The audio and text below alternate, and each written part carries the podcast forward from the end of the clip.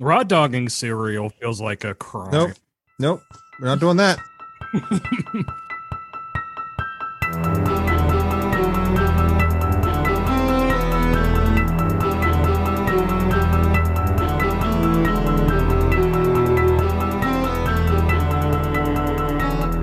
And welcome back to the Trash Watch podcast. It is week number three of Ashley Scared Stupid. And this week we watched War of the Worlds, starring a Fox News dad. I mean, sorry, Tom Cruise. I'm Chris. I'm Brian.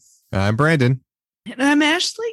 You're you're making a squinty face. He, he is the like very definition of like I'm a conservative listening to Boingo radio, you know, kind of a dad. Yeah, see, he is he is a good Fox News dad because also he's a union member who I'm sure talks shit about the union. Of course. He's probably like, ah, unions are pieces of shit. No, they're all they're all controlling I mean, us. y- He's pretty. yeah, his one thing about the he mentions about the union, he seems pretty gung ho about like, yeah, hey, he's like, listen, I'd love to help you, but union union rules, man. It's just I was gonna say, he sounds pretty pro union to me in this particular. no, I'm, j- I, he's I'm pro speaking from- he's pro union when it's good for him. when it's good for Yeah, him. actually, Well, I'm and saying, he's pro uh, anything when it's good for him. Yeah. yeah. fr- From my point of view, I've grown up in the valley. There's a lot of uh, union members who are talking about how shitty unions are because that's also what you know the the conservative media tells them to say. Yeah. and they just don't they just you know they, they don't have the cognitive distance I there's like mean- "Th- this is fine to hold these two thoughts in my head you, you got to get use that money, man. Like if you're working overtime, get the overtime pay. So I I, I get it. But like yeah, yeah th- this this is an interesting choice because Brian, this is your pick for this week, and this is a movie that when I think about it, didn't like really stand out to me as a spooky film because again, there's just enough action and enough like weirdness with Tom Cruise being like almost diehardish by getting his kids. We'll get to the whole thing, whatever. But eh, I don't know. It just didn't really resonate. And then we all watched it together last night. And I'm like, no, this is a fucking amazing choice. like, yeah, like it's a movie like even because I rewatched it uh I think in September basically to like vet it for the show. I was like, eh, double check, you know, see see how it holds up so I can at least just to experience it again without taking notes. And I was like and like I I have that mo- that moment sometimes like when you watch a movie that's like kind of like that like hits that creep factor right where afterwards like you you walk into a dark room and you're like, uh-oh. this was this was a mistake. this isn't my top five of like bad basement vibe movies. Oh yes. Yeah. This this is this movie has a bad basement indeed. a couple bad basements in this, or at least, well, no, it's the same bad basement. Just a lot of bad things happen in the bad basement. Yeah. also chris I- i'll say it's not necessarily spooky it's actually scared stupid one of these years i'm just going to pick a movie about a woman becoming her mother No. Is she behind you this time? Did I screw this up again? All right, welcome back to the Trash Watch podcast. We're talking postcards from the edge. Ah. I have to say, yeah, this movie did not scare me, but it did gross me out a couple of times. And Creepy. there were a couple times, uh, there were a couple times where I was like, nope, don't like that. But it wasn't anything like too jarring. So I would say, good choice, Brian. yeah, there's definitely some goopy moments in this movie. Um, but yeah, it- mostly in the back half. Like it it takes a while to get to the goop, but then it becomes very goopy indeed. Yes. Uh, it- yeah, and, and again, like it's this is what I I love when it comes to Spielberg. I love his his dip into sci-fi and fantasy. Like I, obviously, like the realistic things that he does. Spielberg, Spielberg, come on, he's amazing. But like his his vision when it comes to sci-fi has always been so overly impressive to me, and this like property with him behind it is incredible. it's a great example of Spielberg, like Peter Jackson, like directors who had their start kind of in more horror veins, Mhm. and the ways in which they can take that that knowledge and that framework and apply it to genres that aren't necessarily that. Because and like part of this also is credit to I mean David Koepp, the screenwriter as well, of the the choice of making this an alien invasion movie that is entirely from the perspective of like a guy on the ground. So Yeah. like you you don't get like you know oh the cut to Washington. It's it's not Independence Day. It, it's and so by centering around this one character, it becomes much more. It's much more of a horror movie than it is you know Independence Day being an action movie. and he's not like the uh, I'm gonna save the world kind of character running Right. through this valley. He's just like, no, no, I'm existing in this right Yeah, now. I'm just trying to stay alive. Yeah. Yeah. At the end of this movie, like if he died or like none of that happened, it wouldn't change any of the outcome. Like I I, I do like a movie like that because it puts Mhm. a new perspective on things for you when you're not really kind of thinking about that. I felt the same way. I was like, I'm so glad that he's not the guy that like figured it out. Yeah, Mhm. and because Like, that yes. and that's what really enhances the horror is because the whole movie the enti- the singular plan is run is run in the opposite direction of the aliens See, I, that's why I'm running towards the aliens because this it's two and it's like two hours of running, and I I was exhausted by the end. I, I no, just just take me in the first round, y'all. I'm good. Yeah, I'm tom cruise read the script and it's like running away from explosions eh. Eh? I can learn how to drive a crane. Eh? Do you hear that he wants to do his next movie on the moon? Shut up! No. Oh Yeah, it's fi- like we're finally gonna oh. have it the mission impossible fast and furious crossover No, no, but like, how, and I, I hate being morbid like this, but how amazing is it the day that you wake up and there's a tweet that is Tom Cruise accidentally removes helmet on moon, dies. Like, like Oh, he's accidentally absolutely. He's absolutely trying to kill himself via movie. Yeah, like that's yeah. 100% the way he's trying to go. and he's even like probably up there to be like, I can prove it to you. Oxygen does exist in space. No. Oh no, it's a bet with because he it's it all stemmed from this movie because he's down in the basement with Tim Robbins and Tim Robbins is like, yeah, I was in that movie Mission to Mars. I took my helmet off and froze in space, and Tom Cruise is like, that's not what happens. I have an embarrassing Tim Robbins confession when we get to that moment. But Did you think he was Tim Robinson? Different person. yes, yeah, yeah, very, very much different. We open. I'm assuming I did not do my due diligence this week and read the original story. I've Mhm. I have previously like kind of skimmed through it. I believe these are the opening lines verbatim. Yeah, Um, I would I would and assume so. They're baller opening Mhm. lines. It is decidedly not baller CGI. This CGI did not age well. Well, The they, opening, they, yeah, they the spent bookends- budget on Morgan Freeman to read. like the the bookends of the movie look awful. To look real bad. Like I don't want to ever see the bacterium and the parasites that live in my body. I don't want to be shown these Oh, things. God, this is why I did not study more science. No, thank you. I am still of the belief that inside me, Ashley, is just the plot of Osmosis Jones. And that's mm-hmm. it. Chris, don't, need to summon it. I don't need to know anything else within me. I'm like, yeah, my body is running on an animated film about the inside of a body. I'm good. And your all of your cells are voiced by Chris Rock. I'm good. You take a pill and you're like, "Get in my mouth, David Hyde Pierce." I'm Don't take that out of context. good. I do love um this movie did prove me right though back from the Big Daddy episode because this a suspense movie has the exact same like fade out to black moments that the opening of Big Daddy. I was like, see, this makes sense here. It's supposed to be building suspense over the under this narration. And the way that it's it's identically edited uh, to Oh. Big Daddy with him like sitting on the couch eating cereal. Yeah, But you could just like- cut in the shots. You could just cut in the audio from Big Daddy over this sequence. but also like the the the b-roll that they use for this intro too makes it feel like and with morgan freeman's underscoring makes it feel like the thing that you're about to like watch and listen to at a ride at universal and then like the doors are going to open and it's like the war of the worlds ride and i'm like yeah that's that's kind of how like the whole intro felt for me Um, I can be down for War of the Worlds ride. It does make you think. I don't know why. When we were in college, Clayton uh, had a very specific pitch for a War of the Worlds trailer that he wished he had seen, okay which was like before the movie happening. It's basically just like traveling down like hallways as the as the like spaceships are prepping to take off, and then they shoot off, and then you realize it's from Mars heading towards Earth. oh So like the whole thing is like this guy you see like futuristic like sci-fi spaceships being loaded up and and launching and you don't see who's piloting them and all that and then yeah it just sort of he pulls as it pulls out with them you see you realize they're leaving Mars and they're heading towards Earth.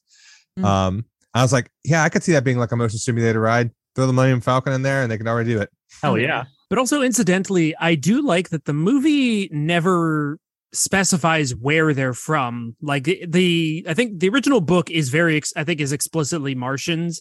But Yeah. I, I like the idea better of just like we know basically nothing about the aliens at the end of this movie. We just know that they envied us because we got it so good on this planet. So we got that sweet, sweet water, baby. Water.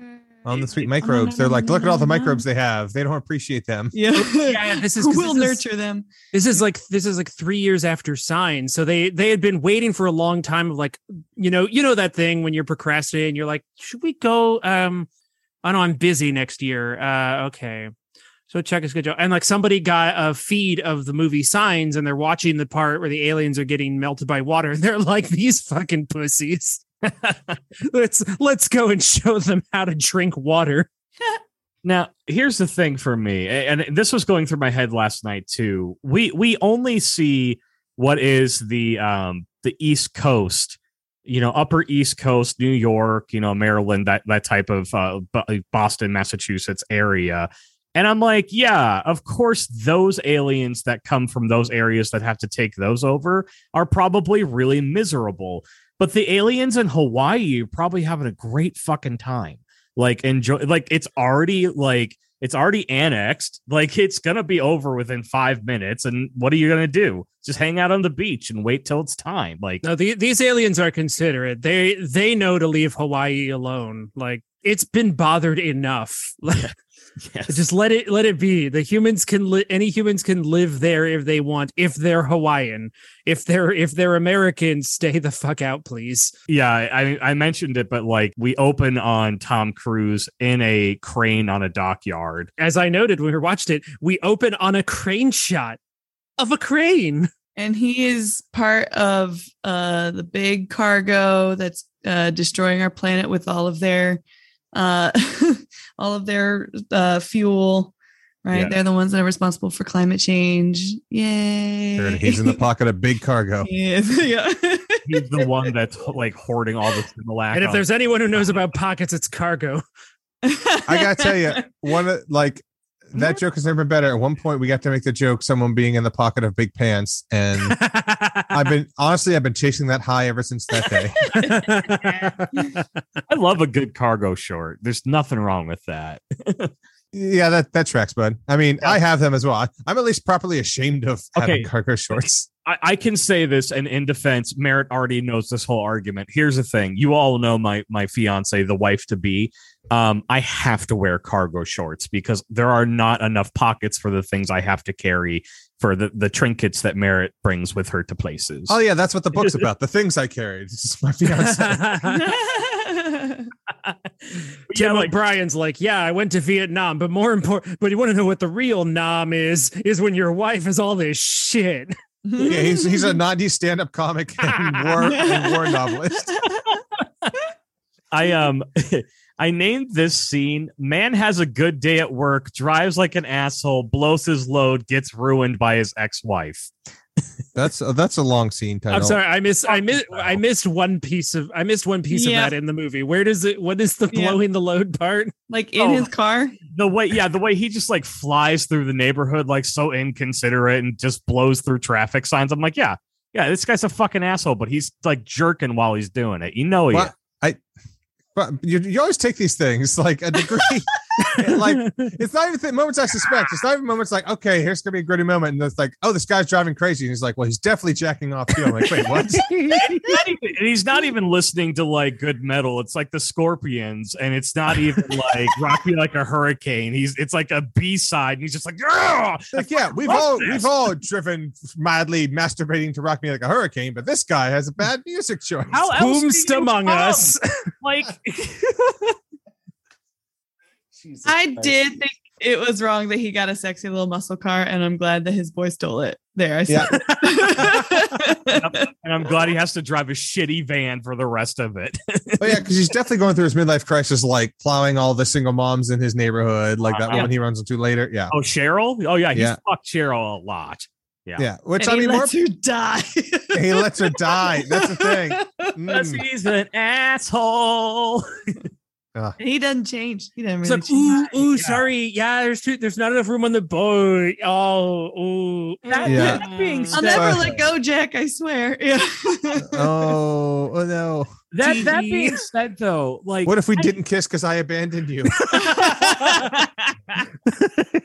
I, uh, I don't don't. I just don't buy Tom Cruise as a blue collar guy. Like, It- there's nothing in this movie that really brought me to that point or conclusion where I'm like, yeah, he's a he's a worker. It's- yeah, this was was this like the tail end of the busy dad bad dad movies? I think so. Like that was I feel like the '90s was just nonstop busy dad bad dad with your hooks and your Santa Clauses. The, I mean, this is Spielberg, so it's obviously it's a bad dad, busy dad movie. He's finally doing a movie about his dad, right?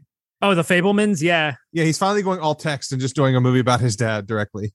Yeah, so he shows up and his kids are waiting there with the ex-wife. He has his disaffected teen son who he asked to uh, give a confusing handshake from. He he he requests a confusing handshake, which yeah, big divorced dad weird energy where he's like, oh, you know, the kids with their their weird handshakes and their Yeah. hippity hop music.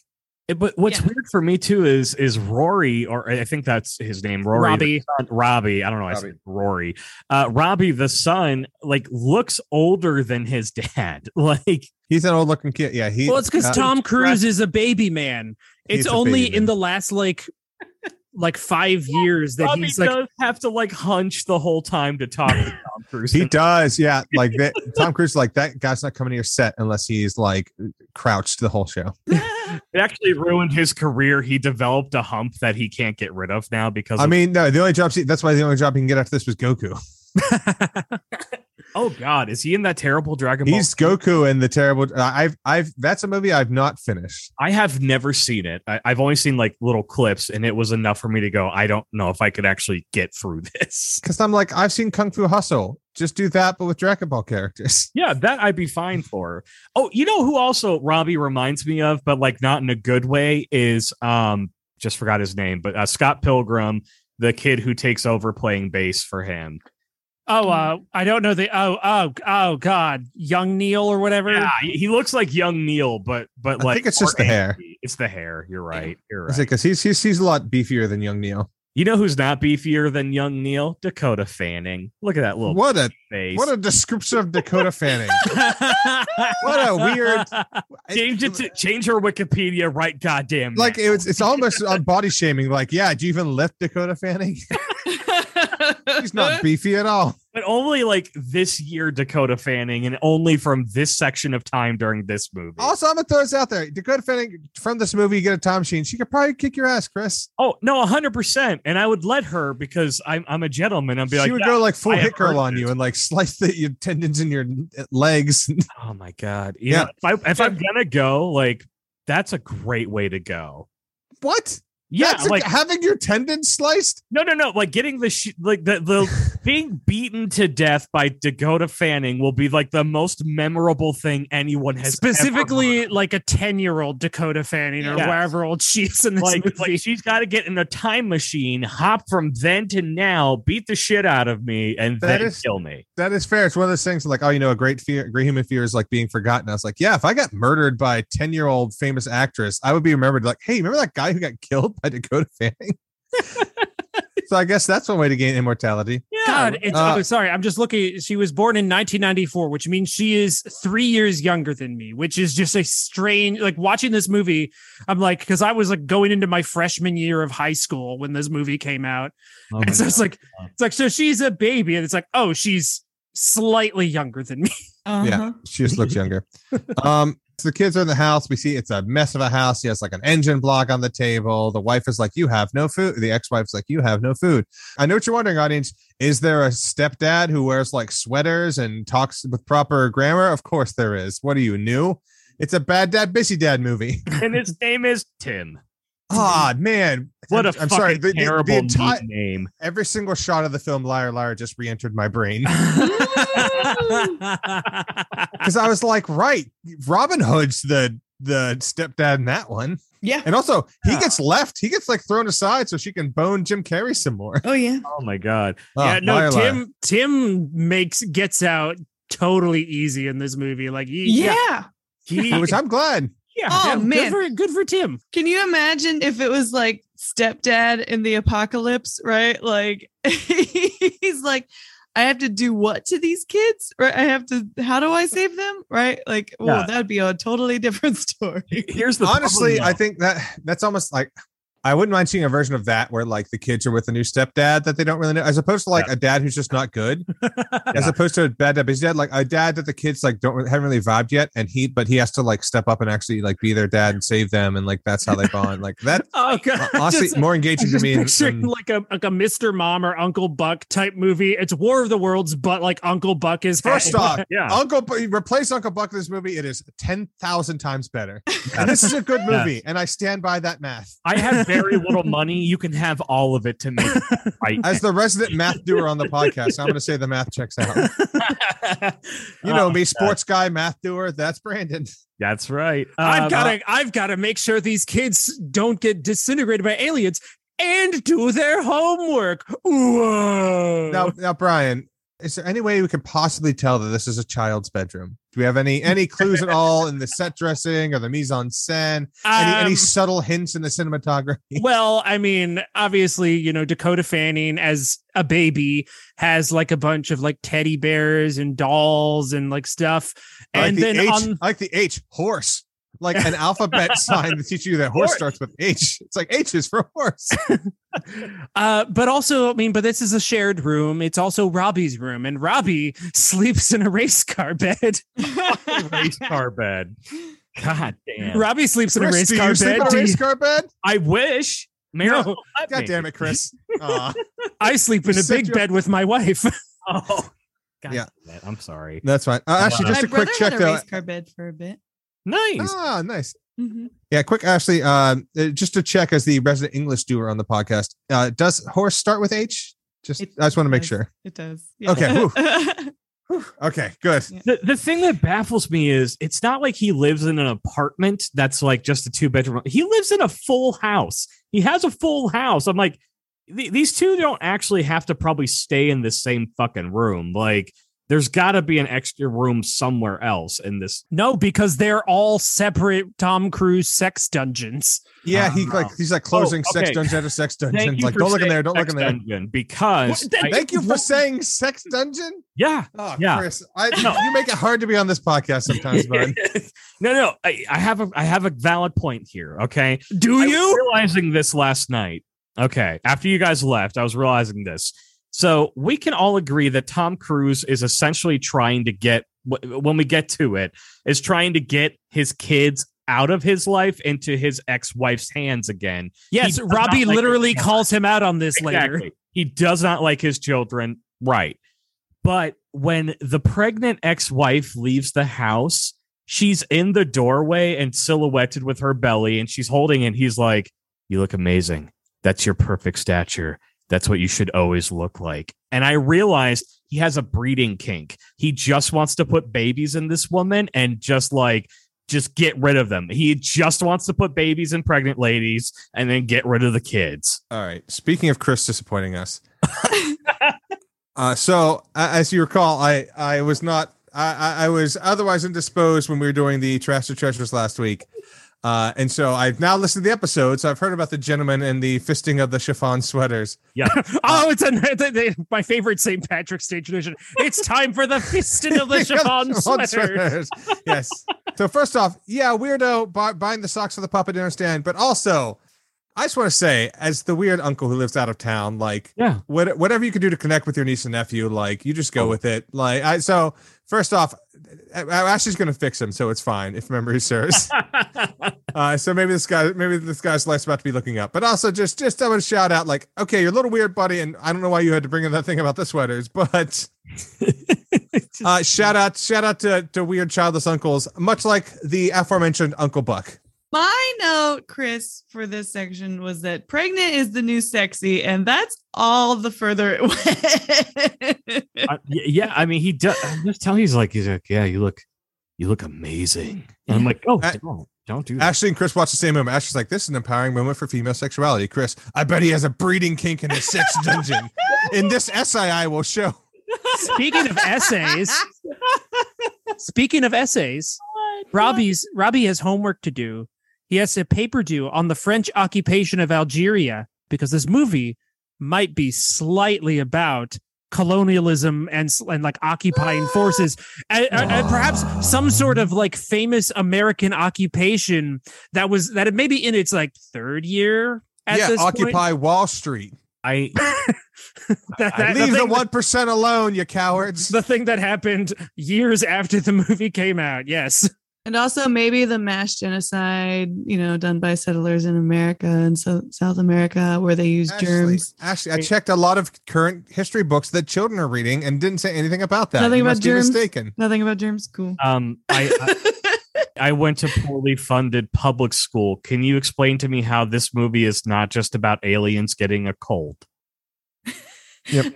oh, because germs are the greatest weapon that humanity Well, has ever Chris, unleashed. Chris, Chris, fuck, Chris. It's like smallpox with the native. Oh my god. Yes. Wait, are you seriously just realizing this? No, I'm Oh. I'm being dead serious. Oh, Chris.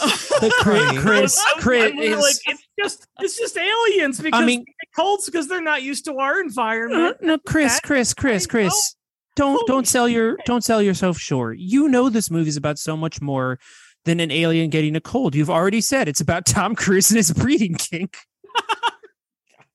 you could so easily read all the subtext into it. The dick measuring in this movie too is absurd. It is absurd when he's like, "Hey, Robbie, get out of bed. We got to go play catch like a real father and real son. And you're gonna wear a Boston Red Sox hat, and I'm gonna wear a Yankees hat because we're just conflict in human form, and we're gonna throw a ball at each other as hard as we fucking can until one of us dies." That's male bonding. I was just gonna let that hang as long as we wanted to. Um, I mean, it's honestly one of my favorite parts of the episode is when Chris would go on a rant and they're just like stone silence. God bless you all for being my friend. we love you, bud. I love you too. this like five minutes of the movie like it's just five minutes of placing the movie squarely in the year 2005 Mhm. because like when he when miranda otto uh who is a return from season one's i frankenstein by the way Oh, Uh, one of the lost episodes thank god My note was just "What up, Éowyn?" uh but she hero. she talks about you know she's like i have a cell phone so if you need to call you need to get in touch or it's back in the 2000s when having a cell phone was a big deal then the next thing is as brandon got angry about uh last night when the newscasters are talking about incidents happening in uh, lightning storms happening overseas they keep calling it the ukraine Yeah. instead of ukraine 2005. And then, and then Dakota Fanning is flipping through the channels and stops on an episode of SpongeBob. No, that was nice. It was nice to see. Oh, like, I'm not complaining. the moment I had when they got to SpongeBob, I was like, "Oh, that's this is so nice that like SpongeBob has lasted." Like that's like seeing that as a pop culture icon from 2005, being like, "I was there when that happened, and it's still it's still happening." This is like, it's really nice. It's tingly. I would die so fast without electricity, you guys. Oh, Yeah. same. Yeah. Yeah, Like, I- don't even think I would be around long enough for the monsters to show up. I think it would just be like, oh, the electricity's out. Uh oh. Yeah. I'm in big trouble. Yeah. How do I eat food? before, before we completely move on from the the game of catch, though, I want to point out because this is like the only time in the movie I like Robbie. Well, I guess I like that he steals Tom Cruise's car. That's fun too. But he has such high effort asshole energy. Like he wants to be an asshole to his dad, but like he went out of his way to buy a Boston hat and bring it.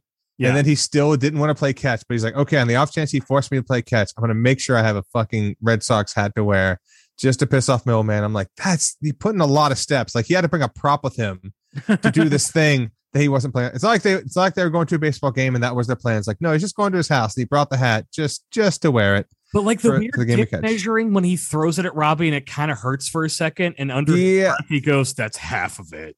That's yeah, because that's why I wrote it down. It's like teens are the worst. Also, old men, maybe just men. Yes, men are the worst.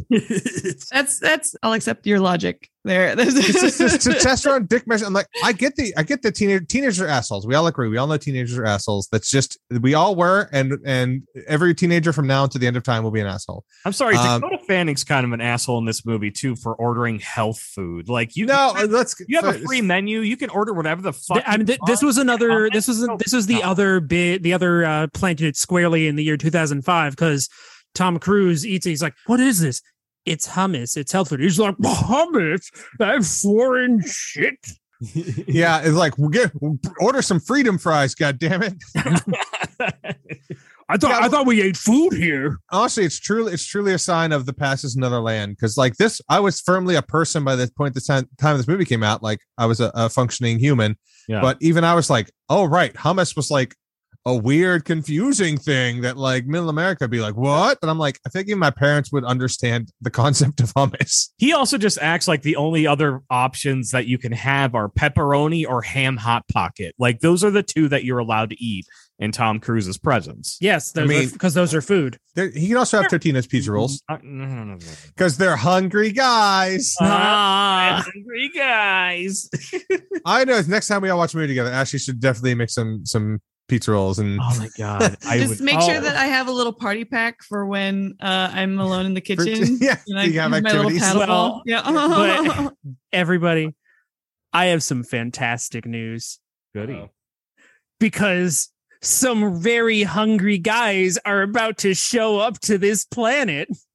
Because a, st- a storm's a brewing outside. Like, Uh, that's uh, putting it mildly. impeccable, white people gathering to watch a lightning storm So, outside. Here's the thing: they walk outside, and then he first he doesn't know what's going on, and he turns around and he sees what it conservatively looks like a black hole that has appeared in the middle of the sky with like a tornado around it, like this uh, unnatural cloud formation. And someone's like, "Do you ever see anything like that?" He's like, "And springtime, sure." I was like, "Where does he live? This is a normal formation in the sky in springtime for you?" Coney Island. I like that he says to his daughter, "Want to see something cool?" Which uh, famous last words, if I've ever heard any. I right mean- up there with Hold My Beer. Yeah. That's the start of Stand by Me, right? yeah. And then, like, all this lightning just starts, you know, going everywhere. And he drags his child into the house and forces her under the table. Like, that's really going to do anything. I'm like, oh, no. we're not going to not talk about the weirdo family though, because he's in the backyard. and she's talking to one of the neighbors, but then they show the other neighbors, and like it's yeah, all the, the other of them. neighbor, the other neighbor is is Amy Ryan. Yeah. Who, Yeah, by the way, he ha- clearly has also fucked because he's fucked. Oh, obviously, yes, he slept with. Yeah, That yeah, is we're not- clearly his son that she's holding. because he has a breathing fetish. It's also taller than him. It's Every kid in the neighborhood. Yeah, all the kids are him. Yeah, um, but no, except they- for they except cut- for the weirdo kids that we're about to this one talk family, and about. they're all in like they're all in like matching sweaters and khakis, and they're standing like they're in a Sears portrait studio, just like staring at the sky with like blank expressions on their faces. I'm pretty sure they were aliens, just in like human suits. I was I was just thinking of Tom Cruise populating the uh, the town of Hostel with all the children. So Okay. Also, I understand he's a busy dad, bad dad. We've established that thoroughly. But I feel like he he trips over the lowest of bars in a way that I can't even believe that that like break kind of the reality of the situation. Where like his young daughter is goes, Are we gonna be okay? And he goes, I don't know. Like it's not that hard to lie to a kid in that scenario. Just lie to him. well, and, and then again, like this this is also post this is a post 9-11, you know, New York too. oh, is it? Is it now? Hmm. Is there, there- I'm surely there's no imagery or anything that's evocative of 9-11 in this film. like I, there is a moment later when she does call out like is it the terrorist and i'm like yes that's that is kind of the answer that we're looking for isn't it you know like somebody just say the big t word it's fine You know what else is relevant to when this movie came out? This skirt over jeans look that Amy Ryan is sporting. oh, I Oh, did also that his leather so jacket the leather jacket with the two different colored stripes on the shoulders I was gonna say, actually, I feel like you and I didn't meet until 2010, and I feel like I still saw you rocking the occasional skirt over jeans. Oh, for Oh, sure. Because no, like no. until like actual leggings became like trendy, I was Uh-huh. ruined. I have a long torso. I needed something to like cover all of me, and that is one way to do it. And I 100% did constantly. well actually we've we've talked about this before like ex church kids you know we're Mhm. about a decade behind everything so it's like yeah you you, you can rock that look a little bit longer you, you know you're just you're catching up still i get it I was being Oh. modest. Ah. Church lingo. Sorry, Chris, we all can't be the Casanova of the conservative Christian college. oh man, show me that fucking ankle. Anyway, um, yeah, no, this this this whole scene going like walking downtown, he Making abandoned my way downtown. at home. Lightning flash, thunder crash, and I'm homebound. he abandons his smallest child at home to go find Robbie in the car, and like yeah. But also when he Oh, he's, finds the, Robbie, he's the worst dad. He's the He's- worst dad. He's just a really, really, really Yeah. bad dad. when yeah. Yeah. when he finds Robbie though, Robbie's like, the lightning struck 26 times. We counted. And I was like, You counted? What? Also, when that doesn't come back, I was like, okay, they went out of our way to tell us that Robbie counted how many lightning strikes there were. Also, there's a moment too where these two idiots are beside Tom Cruise, sandwiching him in, like interrupting each other back and forth. And I was like, even sitting here last night, going, "Oh, this this is how listening to our show can be sometimes. It's it is hard to like. It's just hard to Yeah, focus. they, yeah, these these two are kind of the the proto Badger and Skinny Pete. Yeah, Like, but it, but it's so weird because they only appear in this scene. They just show up and they act like it's been a whole like, oh yeah, Tom Cruise and his buddies. Yeah. Uh, you know these wacky characters, these wacky best friends who are definitely gonna make it. It's just trying to show like, oh well, the people of the community respect him. His kids are just little shits because he's actually like he's a cool dad. He's you're just not used to him. He's not like other dads. He's a cool dad. Question for the hive mind um if if you're in a situation where there's a smoldering hole in the middle of the street do you put your hand in it or do you not put your hand in it I am down. miles away from the the smoldering hole in the ground.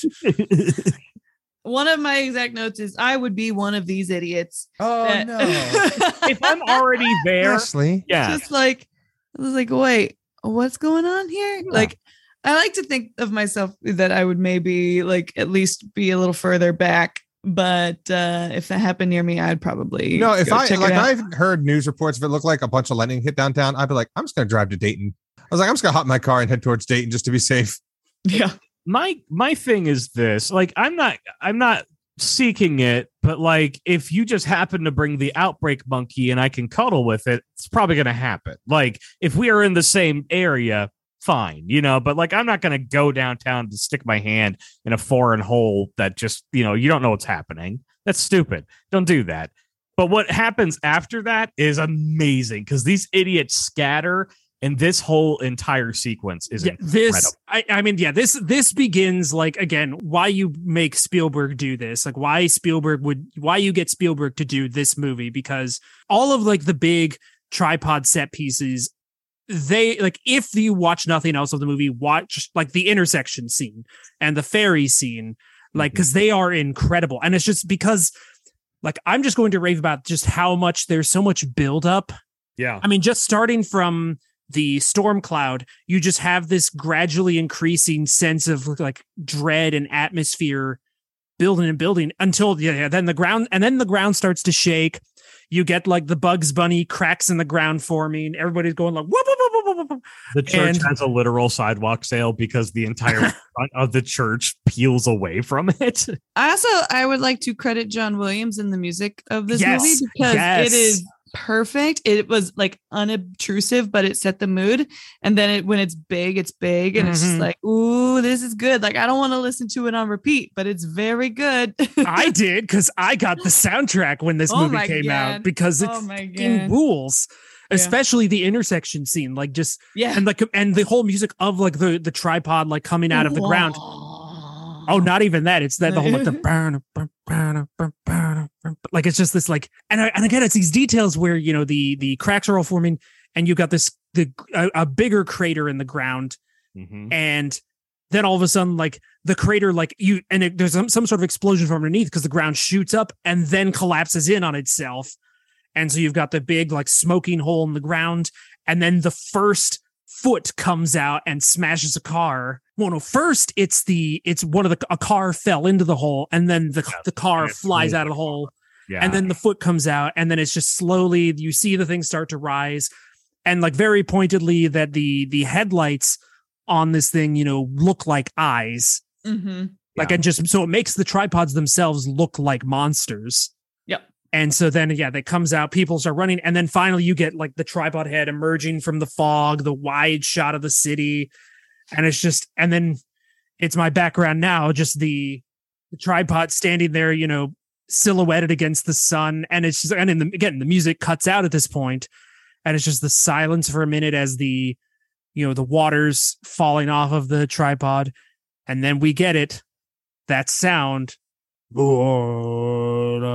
The uh uh the pop star sound Yeah, and it and it promptly takes a dump when it does it too. Like like I know it's just like debris falling off of it, but it just made me laugh because it's and then yeah, and then the music comes back in as you know we see a guy with a camcorder uh, who presumably changed the solenoid in it, like Tom Cruise told Manny to do with the car, and he's filming the he's filming the tripod and and again just and you start to see it like in the shot of the tripod you see these two little arms cut like pivoting out of the sides. Mhm. and then you you have Tom Cruise and like you see you see it fully happening in the reflection of the mirror and you see it starting to light up. And just like that that build and build and build as you're like you're waiting like okay what's going to happen? And then finally the lasers start shooting out and we don't see the first guy get hit. You just see the camcorder fall and then we fa- we zoom in on the camcorder video display as you start seeing just people getting disintegrated left and right just and it's just like it's just so fucking cool like Yeah, it's just I, I think the shot from like the perspective onto the camera is one of the most like intriguing things, like intriguing shots that they they put together in this film. Absolutely.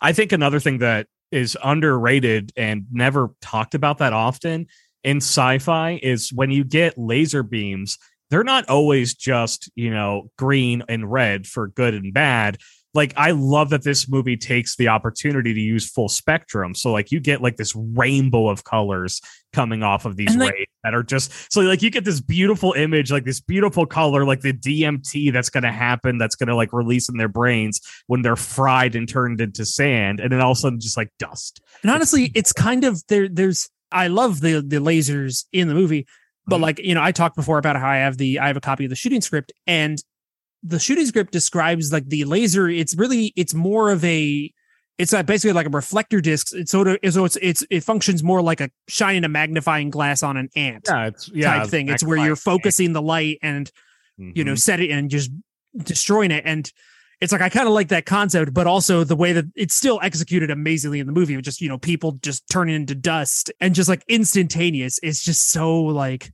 Half of my notes for this movie is just the word cool. Is that what you said when they destroyed a church attacking God? Martian Yeah. overlords destroying our, our sacred religions.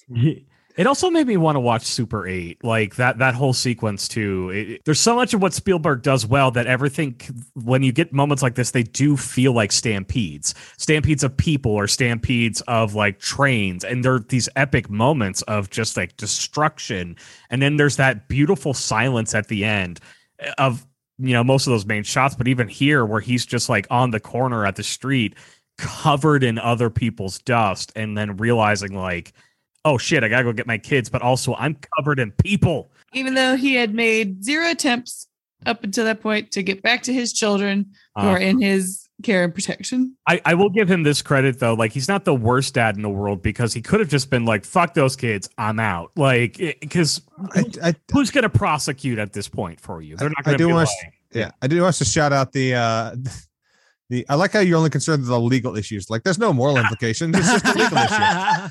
it's Uh, it's the legality. You're the you're the conservative Christian one, Chris. What the hell? well, not anymore, but Uh, that's fair. You're you are Christian though, so I thought maybe the moral Uh, implications yeah, are way heavier on you. Not me. I'm dead inside and outside. We love it. it. Um, I, I love the acting on the. Oh my god! yes. yeah. that was, I was like, that's that guy. He he had one day on set. He's he's like, I'm in a Spielberg movie. I'm gonna act. I'm gonna get the award for most acting. yeah, dude. Uh, yeah. I, t- I mean, I do want to know the physics of these weapons, but also people dust is gross. It's Yeah. just gross. Gross. Yeah. Because he Um, gets back to the fucking house and he's like a, a wet bandit from Home Alone 2, just covered in powder. Oh, I also like I love what he gets back to, and they're scrambling to try to get shit together to figure out like what to, to take. And he grabs a 40 pack of you know D batteries for his flashlight, drops all of them but two, and then just w- proceeds to leave. And I'm like, you, you had so many batteries, just take them all. You guys remember batteries? What's going on? Uh, he, he's he's got a thing that you can that you yeah. Does you have a lot of sex toys to take D batteries? Because that's Yeah. inconvenient. Well, I mean, I gue- look I at all guess the it's- he's getting from the neighborhood, man. He's I guess that this was this is for like nowadays. I figure most of that stuff would be like rechargeable, you know, lithium ion shit. 2005, baby. That's true. 2005. It was it was a nightmare. You wanted your battery operated uh, uh, marital age. You needed to pop some D batteries in those suckers. Or, or Give me if- that D. yeah. God forbid, in the early days of the internet, you bought one and it came from Yugoslavia and it didn't have an adapter. Like, what are you supposed to do at Mm. that point? You, you've got the tool, but you don't have the power. There are a lot of very specific details in that story, Chris. That uh, we're not going to dig in on. We're just going to throw that out there. And moving Probably- on. Probably a good idea. Uh, the but- whole stealing the van thing is of course, oh. of course, this fucker has a gun. Honestly, I'm just surprised he had it in a safe with a code. Yeah. Uh, like Yeah. I would think it'd just be like a loose gun rattling around in a drawer in his kitchen. He's like, "All right, the gun drawer." They set it up like it's going to be a lot more important too. Like Very and much. it eventually goes off and then is immediately lost. I was Yeah. like, that's it. Brian was saying like it's it's the rare Chekhov's gun that goes off in the second act. Yeah, yeah. Oops, it misfired. Shit, I shot it. well, th- and then it's also it's kind of beautiful because there's a whole chunk of Act Three that is like him, like very pointedly not wanting a gun to go off yes, because it's like we literally need if you if you put if you let that gun go off, we die. yeah, yeah. Yeah. By the way, like the way they kind of meander through this crowd, like don't give away that we're gonna steal this van and get away from all the shit, like, and then hopping into the van and the argument that he has back and forth the with the mechanic, it's it's It, there are uh, moments of this movie that are actually like genuinely hard to watch, and that one is one of them for me. but also it's it's just also a bit of absurdism. It reminded me of this sh- thing that to- gets torn apart in um, World War Z, where it's like this guy outside the car. I'm like, we see like the lasers and stuff blowing up behind him, and he doesn't move or react until he gets hit. Like, there's no way he didn't hear something coming or anything happening. The, the like, tree five feet away from him bursts into flames. doesn't flinch, doesn't look in Yeah. that direction, stands there just smiling, like, huh, why is my buddy Tom Cruise being I mean, th- this guy, this guy is an extremely New York car mechanic. He's straight out of 1998's Godzilla, where the which is as we, which as we recall is a movie where a dinosaur, a giant lizard, storms through the city, and somebody's like, "Ugh, another parade." No, that makes sense. I, that's right. Because when the tripod's attacking Tom Cruise and his family, he climbs a building and throws a pipe at him and says, Hey, you mess with Tom Cruise, you mess with all of us. Brooklyn. um, yeah, no, I, I, I think the the interesting thing is this movie. oh my god, the Green Goblin also turns people into dust at one point. does. Well, he turns them into skeletons. they skeletons. have skeletons. That's way Skeletons, cooler. If, I, if I'm being honest, way cooler. and way harder because you know you can eviscerate somebody a little bit easier than like getting all the meat off of someone. It is. It's what. It's one of the rare things that's cooler and funnier. Because then just the skeleton's like, Wah, and falls over. One thing that I find really interesting is like when this movie was made and released, of course, 2005, it lands perfectly though, because there's just enough people who have cell phones, but just enough people who are still not on the cell phone bandwagon. So, like, Mhm. this big major disaster happening, you know, half a mile away in New York, eh, like from your your your borough or whatever, then all of a sudden you're like, oh yeah, you may not know because you didn't get a notification on your phone, you didn't get all that shit. Like, Yeah. if this movie was made like five years later, it would have been so much harder to make that believable. I do wonder. uh, I, I wonder if I'm just not conspiratorially minded enough because Maybe these tripods are attacking, and the son has to ask, like, is this these from Europe? Are they European? I'm like, I think if I saw something this advanced, my assumption would not be that like one of the world powers have been like secretly developing like hyper advanced weaponry because people are bad about hiding that shit. They'd be showing this stuff off for years. Like I, I immediately would seem like, oh, this ah, we got aliens, we got aliens or time the travelers. Germans are working on a lot of like really sleek, sexy looking robot type things in the military. So, like, yeah. I- Uh, no, that they're, they're just working on sexy robots. They want to fuck robots, Chris. oh, I- See, all of this, like, I wouldn't even be asking, like, easier. oh my god, is it from Europe? Is it from where is it from? Where's it from? I'd be too busy going, oh fuck, oh fuck, oh fuck, oh fuck, ah, ah, ah. Oh yeah, I mean we'd all be having trauma responses. I mean, you know, uh, yeah, everyone, everyone's body would be so course with adrenaline i'd have a heart attack like an hour and a half in. Yeah just staying in the basement. Just, Yep. Just let me die. I will say Dakota, as usual, she's she's a really good actress. Uh, I haven't seen as much lately, but I'm assuming she maintain she continues to be one. But especially as a child, she was really good for a child actor. Um, but I'm not believing her response a lot in this movie. where it seems like they were like, I don't know, she should be screaming more. But like they have her like so intelligently written when she's like calling out her dad for his like improper behavior and stuff, and then she's just like, I can't control my mind. I guess I'll scream. So that yeah, that that was one thing I was like, I don't like in addition to not caring to just have to listen to a bunch of screaming, I also did not believe it. Mhm. and that's the thing it- it- she does rely a lot on the screaming throughout the rest of this movie and again i understand she's like a 10 year old Yeah, and that was a criticism at the time as well. it's just it's just there's it's it's a lot Yeah, it, it it's like the thing is like it's like it does make sense. Yeah, a child would be extremely terrified yeah during this, especially because like she is getting very very little of the information that even we are getting. What little information there is to get, like so she. I mean, it's like it doesn't mean that it's at all pleasant to listen to over Yeah. and over again. No, it's one of those things though. Like this movie included like most most bad parent movies show like kids becoming mature too soon and like processing things at an adult level in a way that's unhealthy, obviously. But Yeah. and, and so even she's even shown like you know she ordered she saved the health food menu and she ordered food. She's shown more competent. And then here they want her to be like so incompetent that she can only scream when she is confused and scared. well and they kind of try to treat it too with the with the anxiety and the panic attack that happens in the van and the brother trying to help her like refocus and everything as well but it i don't know it's just eh, it's fine Oh, are we ready to talk about the the the the wooden spoon of this movie, which is more more upsetting than anything else? Yeah, they right. Yeah, so so they get to the the mom and stepfather's house, this giant ass McMansion. First, they're like, "Oh, we don't have food." I'm like, "You dumbass!" They they seem to be confused about the concept that they would have food in this house. yeah.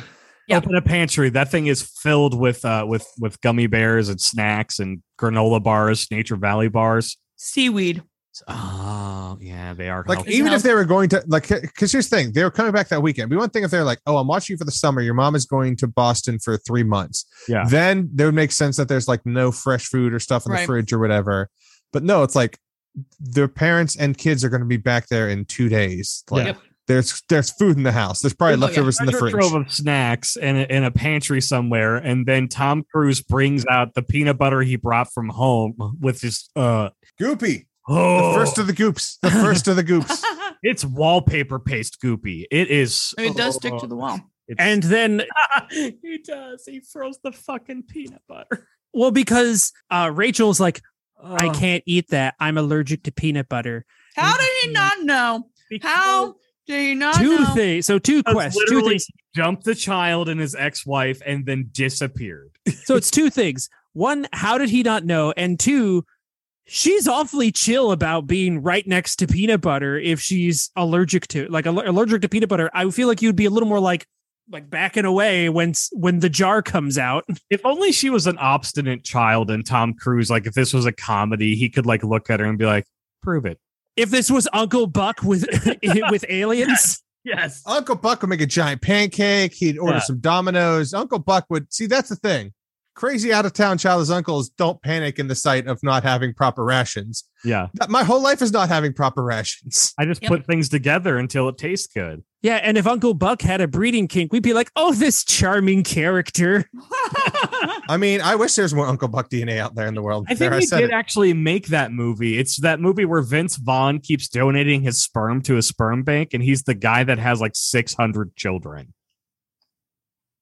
Okay, you she just made Vince- that movie. up. Hold on, hold on, hold on. No, that's a dead real movie. I've serious. seen It is. But here- here's the, here's the problem though, Chris. You said Yeah. Vince Vaughn. For some reason, my brain plugged in the name Vin Diesel. yes.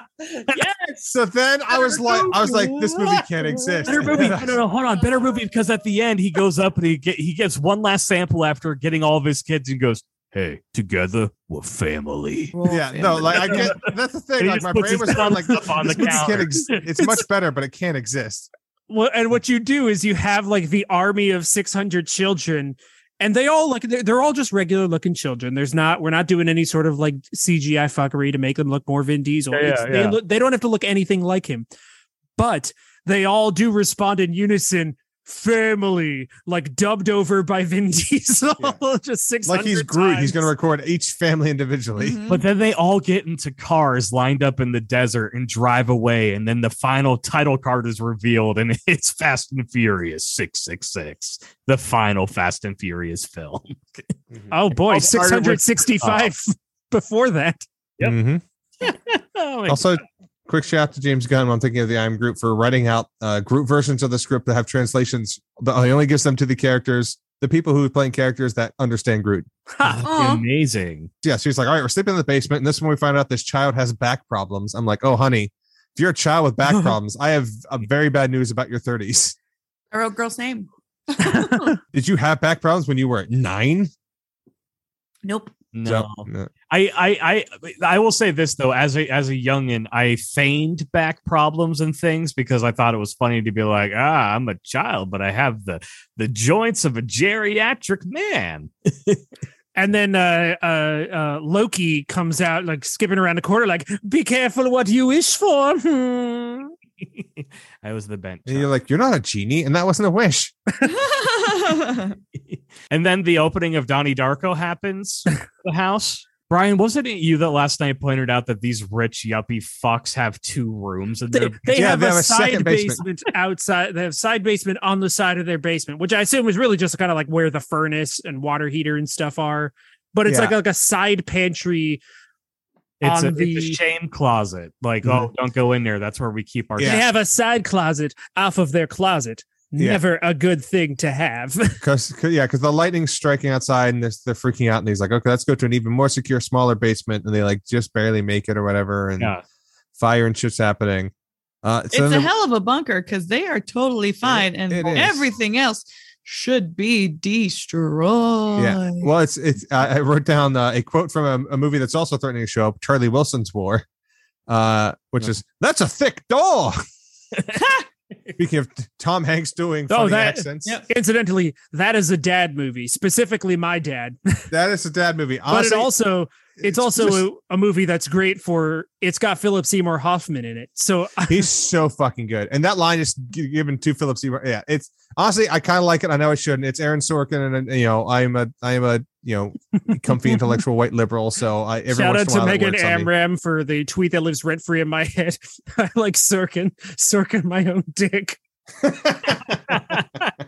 I, I think it would have been interesting in this moment, though, if we hadn't seen that they were aliens yet. We had just seen like the weather patterns and things being destroyed and not act like kind of, you know, Lovecraftian, have it behind you, never see what it's actually happening. Because when we get to the moment when y- you see the plane that has crashed in the neighborhood out front, I'm like, oh, you could put two and two together, be like, bad lightning storm, lightning hit the plane, plane falls in neighborhood, like, and then you could have a a, a, bigger reveal in this moment than just kind of like The problem is that the film is called War of the Worlds, and it is the most famous alien invasion story in the history of the world. This is very true. So that that's that's the tricky part of that. What I don't get is so he goes outside, he sees a plane, he's a dude like scrambling around in the plane, and he's like, Hey man, were you on this plane?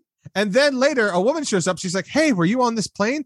What the fuck is with these people thinking that if someone was on that plane, they'd just be like walking around around the outside of the wreckage? You know, I want a whole movie about this ragtag news team making their way through the alien apocalypse. yeah, Like, cause you know, there's just a super fun, like, it's like Twister, that get that kind of gang, like just like tooling around in mm. their little truck. Well, and also like I, I think it's interesting too because uh, there's that moment where they're like, "Oh yeah, that guy, he's deaf. A bomb went off next to his ear, or whatever." I'm like, he's not deaf. He just doesn't want to hear anybody talk right now. The world is ending. You don't have to worry about shit anymore. Do whatever you want. I I, I, I mean, fun bit, but also I'm like, why is Chris attacking this man who's probably deaf? Because he's not deaf. He pushes him over. Wait, why would, he, that- why would you push him over if he's not deaf? It doesn't make any sense. I'll prove it. Push. That female reporter just can't stop talking. Now you know what I'm saying. oh, oh, God! And actually, she reminds me. oh, of that's the what reporter from. Godzilla. This is Godzilla. This is just Oh, Godzilla. Brian. we well, Why we are don't. making me watch Godzilla again? what- there's a scene we don't get in their side movie where they're riding down the road and she's just going like, ah, New York, New York. Ah, did, did you ever see the? Did you ever see the thing of the aliens attacking? And the other newscaster looks at the deaf one and like kind of signs, uh. Won't stop talking, huh? And then you see subtitles under the deaf guys, glass breaking. Yeah. Yay, him yum references. Yeah. Basically, sh- she's like a slight exposition machine, and so that she also shows the news clip that they took that they could slow down enough on their regular news camera so you could see like an alien riding the lightning down into the pods. She also uh, leads into this was like, once the tripods start to move, no more news comes out of that area. Cut to news video of the tripods moving through that area. Well, they're the protagonists of this side movie, so that that's oh, why. that's true. Yeah. Unless, except for them, no one else can get news out of the area. It's like, holy shit, cameraman, other guy, we've got a magic van. We've got to get to the, we got to get to Washington and let them know. Oh yeah, that was Miss Frizzle. That was you know that was in her younger days. She was a news reporter. There's no money in education. You got to get into entertainment. But unlike Miss Frizzle, she knows to stop at a road stop and not make the children pee on the side of the highway. He very specifically doesn't want to stop uh, at a road stop anywhere because Yeah, they'll steal. he's- Someone will steal the car. Yeah, he's he's he's taking all of like the side roads and stuff, like through just like ghost towns and stuff, because he does. Yeah, it's because we we have the only functioning car in a hundred mile radius. yeah. People are gonna want this. which is odd. I don't know why that is. I don't know why Yeah. that car is working. With, The only yeah, thing I 'cause- can think Because they replaced the thingamabob. at is the the solenoid. Like Yeah. It was out of the car when the EMP went off, and then he put the new one in when the EMP like after it happened, and that's why it works. But also, there had to be enough mechanics operating in the world that, like, if you can, uh, there are solenoids that aren't attached to cars that are like new ones that people would be able to fix cars by now. It's, yeah, uh, it's just, it, it, it, that doesn't make a lot of sense to me. Um, I mean, granted that we there are plenty of like we see like military trucks right around this point as well. So like there are. I think there are a lot of people do figure it out. We just aren't seeing it off screen. They load up all those fucking cars on on the ship. Yeah, Uh, yeah. Some of those had to get there. uh-huh. yeah, I, uh, yeah, but yeah. So they stop the side side road to pee. Uh, the daughter sneaks up. The daughter goes off so you won't be seen, and she stumbles across. If I may, for my notes, and I believe I, I did this last night during the viewing. Um, she stumbled across Old Corpse River, that old Corpse River. Watching the trauma just like infect her brain. and it can, because it's just be, yeah be, well because it's a, it, it, it it's Spielberg so everything always builds. He's great at that build. Because Hey. you just see you see the one body and then she you cut to her like and you I think you see a couple like one or two more and like you cut to her and you yeah her you see the trauma the trauma response forming and then you cut back and just thousands. Here's the thing we all know that everybody in, in life it comes from a different walk and everybody's a different kind of person. I need you all to understand that my note in genuine excitement for her was how cool she gets to be first at the corpse parade. Like she gets to be there before it even starts. Like no, like great for her. Chris got a yellow card.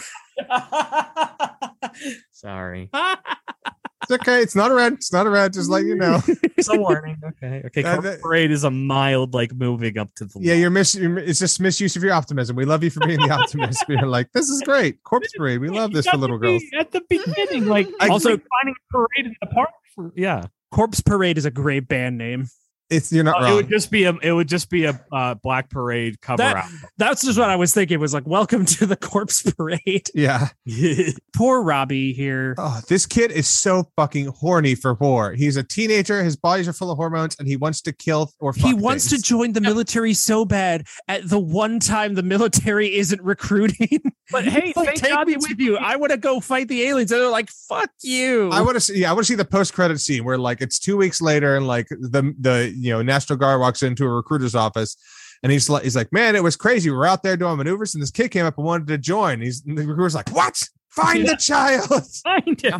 Get him to sign this legally binding contract while he's still in high school.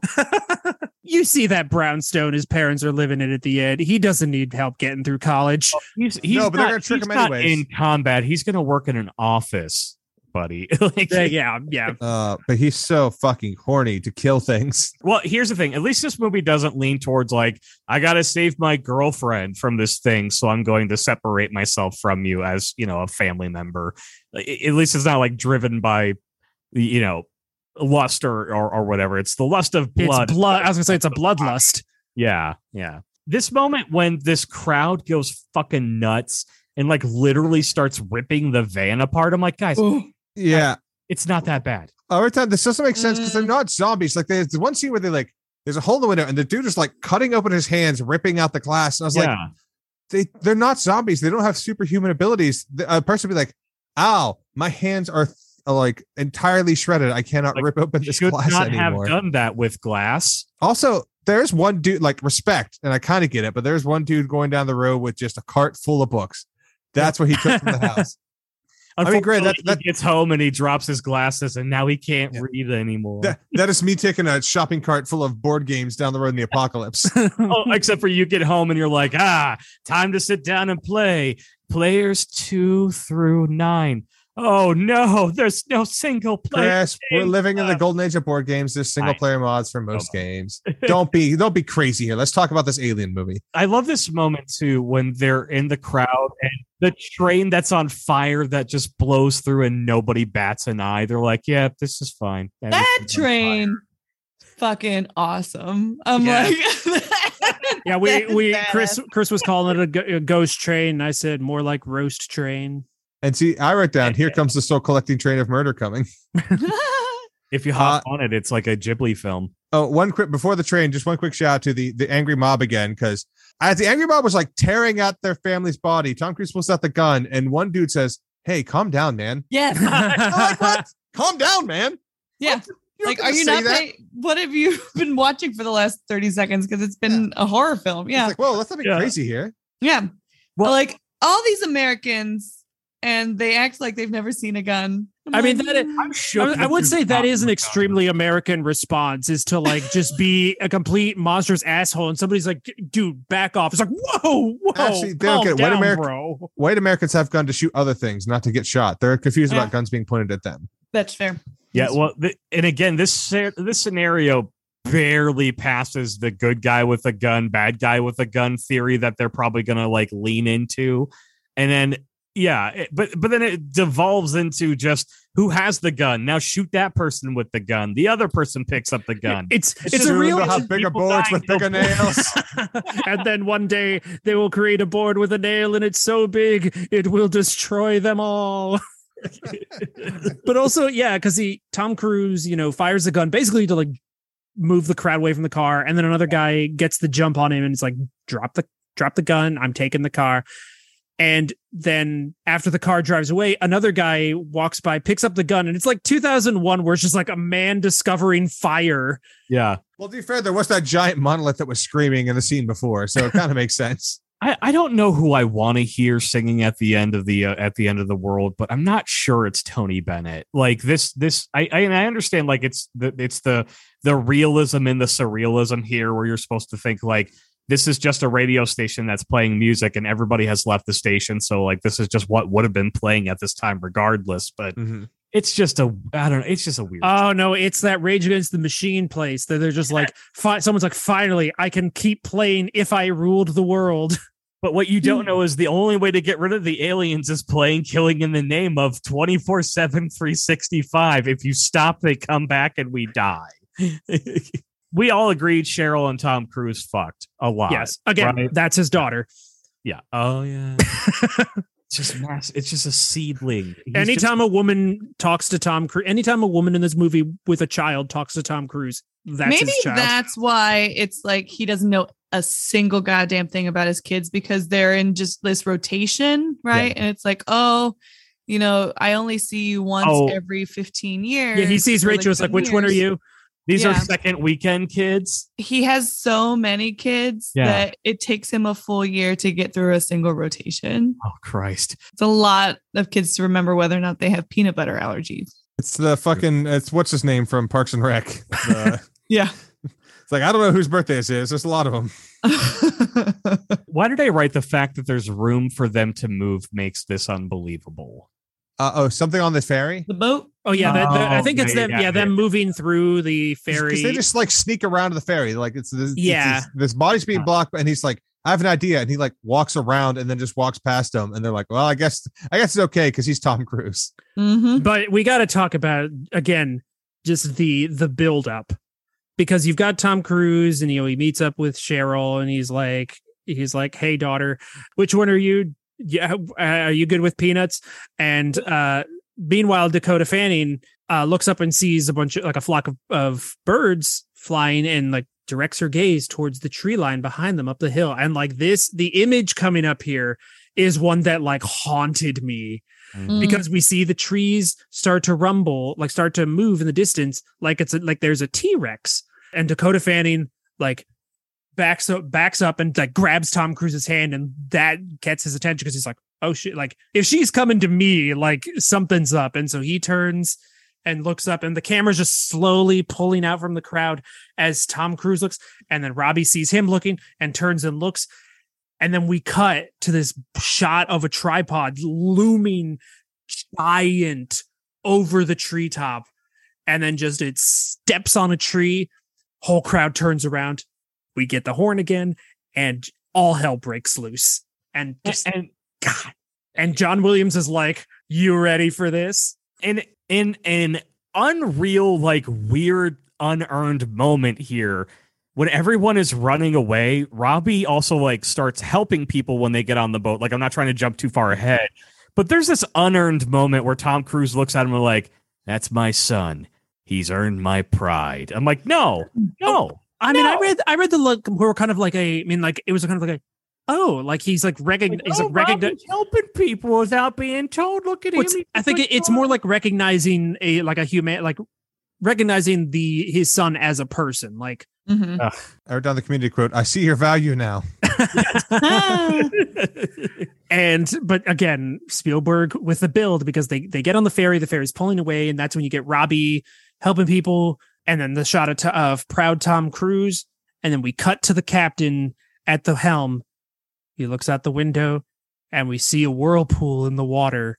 And hmm. like boy howdy to be in that theater in 2005 in that whirlpool and you're just like oh fuck I'm so No. upset though when they get in the water that they that no one gets chopped up by that rudder. I'm like, come on, that thing's right there. It is begging for someone to be sliced up like a Nazi in uh for our Temple of Doom, or not Temple of Doom, sorry, like a Nazi in Raiders of Lost Ark. You know, like just yeah chop them up with a propeller, baby. but Dude. then the, the horror just keeps on coming yeah because the cars are coming out falling off the the the, the tripod another tripod comes out of the water also further like horrific imagery when people are running like after the crowd sees the tripod and they start running we get another wide shot and we see that there are in fact three tripods coming up the hill like that this is that this isn't just one like the first time we saw. Like this is the army has arrived and is just but then build the tripod comes out of the water knocks the boat over and cars go in the water and people are in those cars and they are like banging on the windows as their cars are sinking to the bottom of the hudson just like nightmare fuel and I- then and then as they they get up to the you know the tom cruise and co are swimming and you just start seeing you know you see the tripods in the background in the water and then you just start seeing the tentacles come down and just start like grabbing people and pulling them up and it's just like god there's like the just the Mm. build of just adding the every the the, the beats of this scene the action beats are just god it's like music Well, and, and much like music, when you get the slowdown too, like, and you get that that reveal of the the the clothing and the scarves falling from the Oh, sky, I like- mean, the, again, the build, the the because they finally they get out of the water, and the uh, this at this point the music is stopped. It's just it's just the the ambient sound, and they climb up the hill, and you get like the wide they they climb up the hill and pan to the wide shot of just the chaos in the water of just the mass like just slaughter that is happening, and then they look to the side and other people who have made it to the other side of the river are heading up the hill. And then boom here come tripods to just start disintegrating them. And like it's also kind of like in hindsight like realizing like the way that they're also kind of the, the disintegration and stuff is partially also them hurting people. Like it's a way of like Yeah. corralling them leading like forcing them back towards the water. Well, and because later with this reveal too, we we start seeing that they are collecting certain amounts Mhm. of people, and we find out that they are going to use like parts, you know, of those people for whatever nefarious purposes. So it's not like they're just here to destroy everyone. They are on a scientific scientific research venture, as it were. in all this kerfuffle and all these things that have happened, and the they, this family has almost died together a couple of times. Like, Like there's a die together, stay together. right, but I'm like, like Robbie, just fucking listen. Like, don't run ahead. Like, this is not But- the time to run ahead. But, but if I may, you have to let me go, Dad. Yeah. Dad, Dad, it's okay. You have to let me go. It's fine, Dad. I'm a, it's a you need to. Welcome back to Trashmer. I, then- I then- don't like it. I don't and then- like it. Well, it's in this movie. I don't know if you noticed. There's like a minute straight of him whispering to his dad in the middle of a war zone. then Tom Cruise, Tom Cruise like- gently and lovingly like leans in and goes, "I should have pulled out. It's like I'll give you a little smooch, my baby boy. You- I have a breeding, and you were the worst mistake I've ever made." I'm going to clean your ears now. well, we need to talk about these fucking freaks who like they see Dakota Fanning and they're like they're like, "Oh, are you are you lost?" It's like, "My dad's right there." "Oh, honey, are you lost?" "My dad's right there." "Honey, are you Oh, we better take you with us." "Oh, my dad is literally I five stand by feet him, away." actually. I stand by it too. I Don't stand- don't judge women who are trying to steal babies Yep. uh, in unconventional ways. Okay, never mind. I don't stand by that. I don't stand by that. No, I'll was get gonna you say- a baby. I'm just gonna say I, I, I would not. Get a baby. You Here's the can thing, never oh, ask Oh, no. how. no, they're they're doing the right thing, one hundred percent. yeah, it's not unusual. Yeah, because the trauma response. She's pointing the direction of the alien. She's like, my Yeah. dad is right there. Right I'm like, there. oh I- shit, her dad is dead. And She's gonna stand by this tree, not moving until he comes Yeah. back. I, I Like- literally had the same moment though too, Brian, because I'm like, oh, who are these crazy people? And then I thought about it. I'm like, oh no, Merritt and I would probably be these crazy people. And then like, yeah, they're doing the right thing. You need to Chris. Chris, child. Chris would she would he would pick up Dakota Fanning. He'd be right up going, "Ashley, I got you a baby." we have finally achieved that moment. Yeah, this you need to let me go. Like Tom Cruise doesn't even like you, Robbie. Like who who the fuck cares? This this struggle of I'm the alpha, you're the beta. Now I'm gonna become the alpha son, fighting back and forth. Like, eh, not earned, not needed. But what is earned and what is needed is fucking Tim Robbins.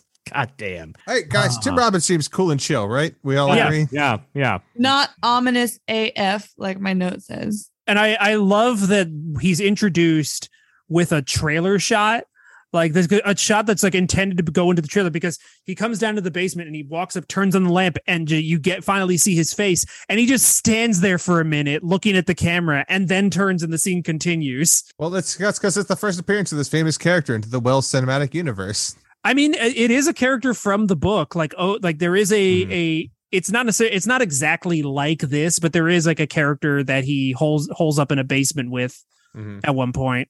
So my embarrassing Tim Robbins fact is I for easily 5 or 6 years was 9000% convinced that Tim Robbins played Whiplash in Iron Man 2 and What? I told people that constantly. I'm like, yeah, it's it's Tim Robbins and he's in he's in a Marvel movie. Yeah, he's Whiplash. It's like cuz cuz like the way that they the way that Mickey Rourke talks in that movie and like looks in that movie is kind of like Tim I guess that's fair. Tim Robbins does always say "Boyd." I want my Boyd.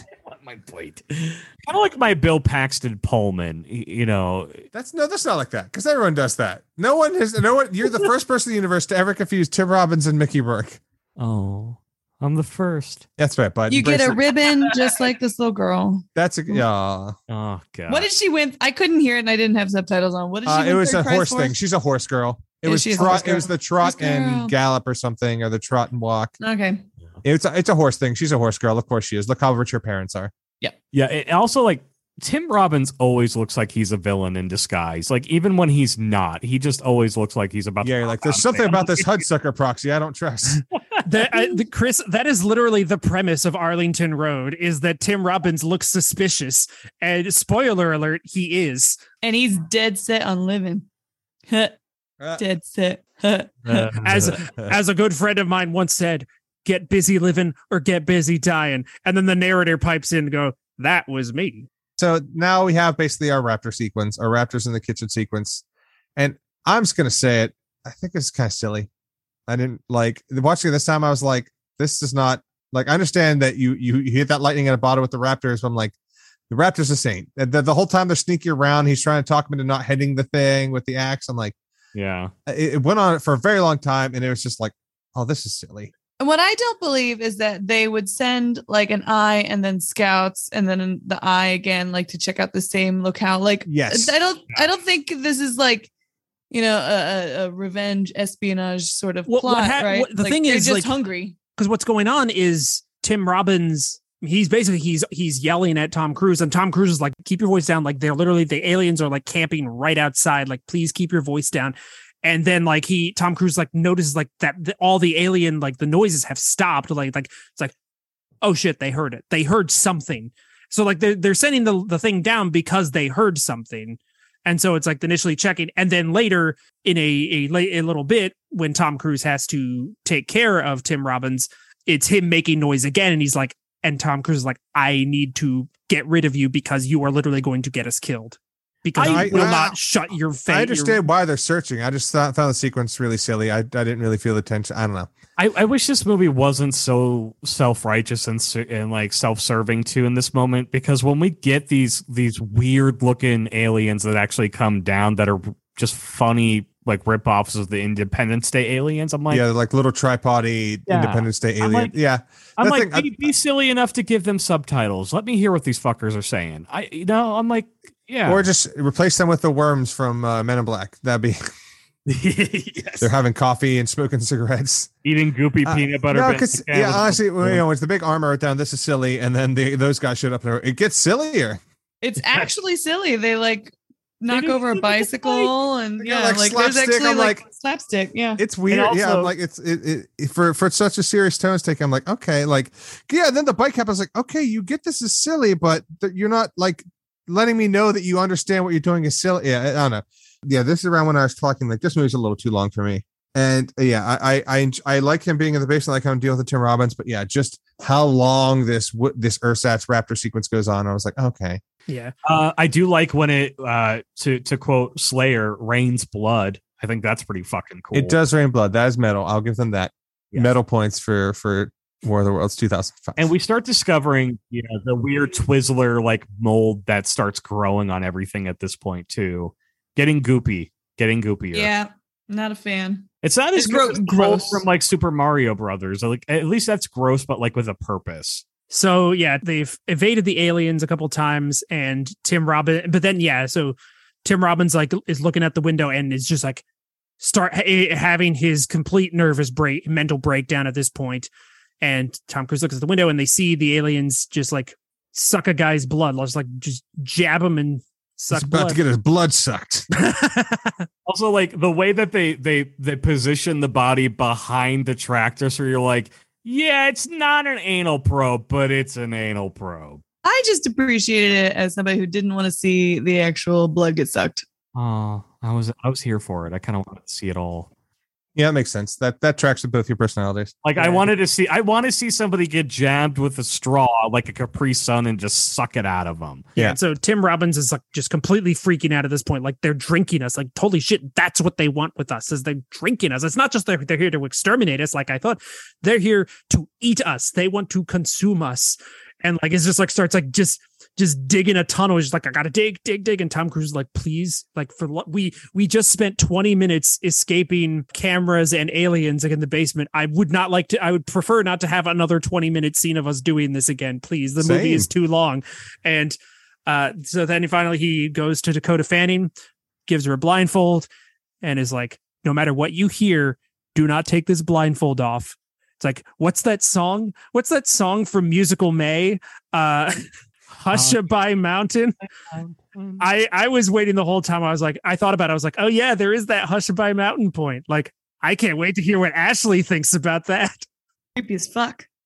So, Oh it's a great way to do this scene though. Yes. Because especially because Tim Robbins should have won that fight, y'all. Yeah. Like we oh, saw Tom Cruise's abs at the beginning of the movie, but like, come on. Tim Robbins has like The problem Two is he feet has, he has a low pounds of center of gravity, Tom Cruise, so it's hard to get him. I do want to say though, I remember this being a lot more intensely shot than it was. In my like in my memory, if you had asked me, I would have put money on the fact of it being like an unbroken shot of like her sitting there in the blindfold, him walking into the background, the door closing, and then staying on that shot, like without cutting at all. Yeah. I'm like, oh, okay. Like it's still very well shot. They do outside and they just have like the muffled noises. Like it's still very well done.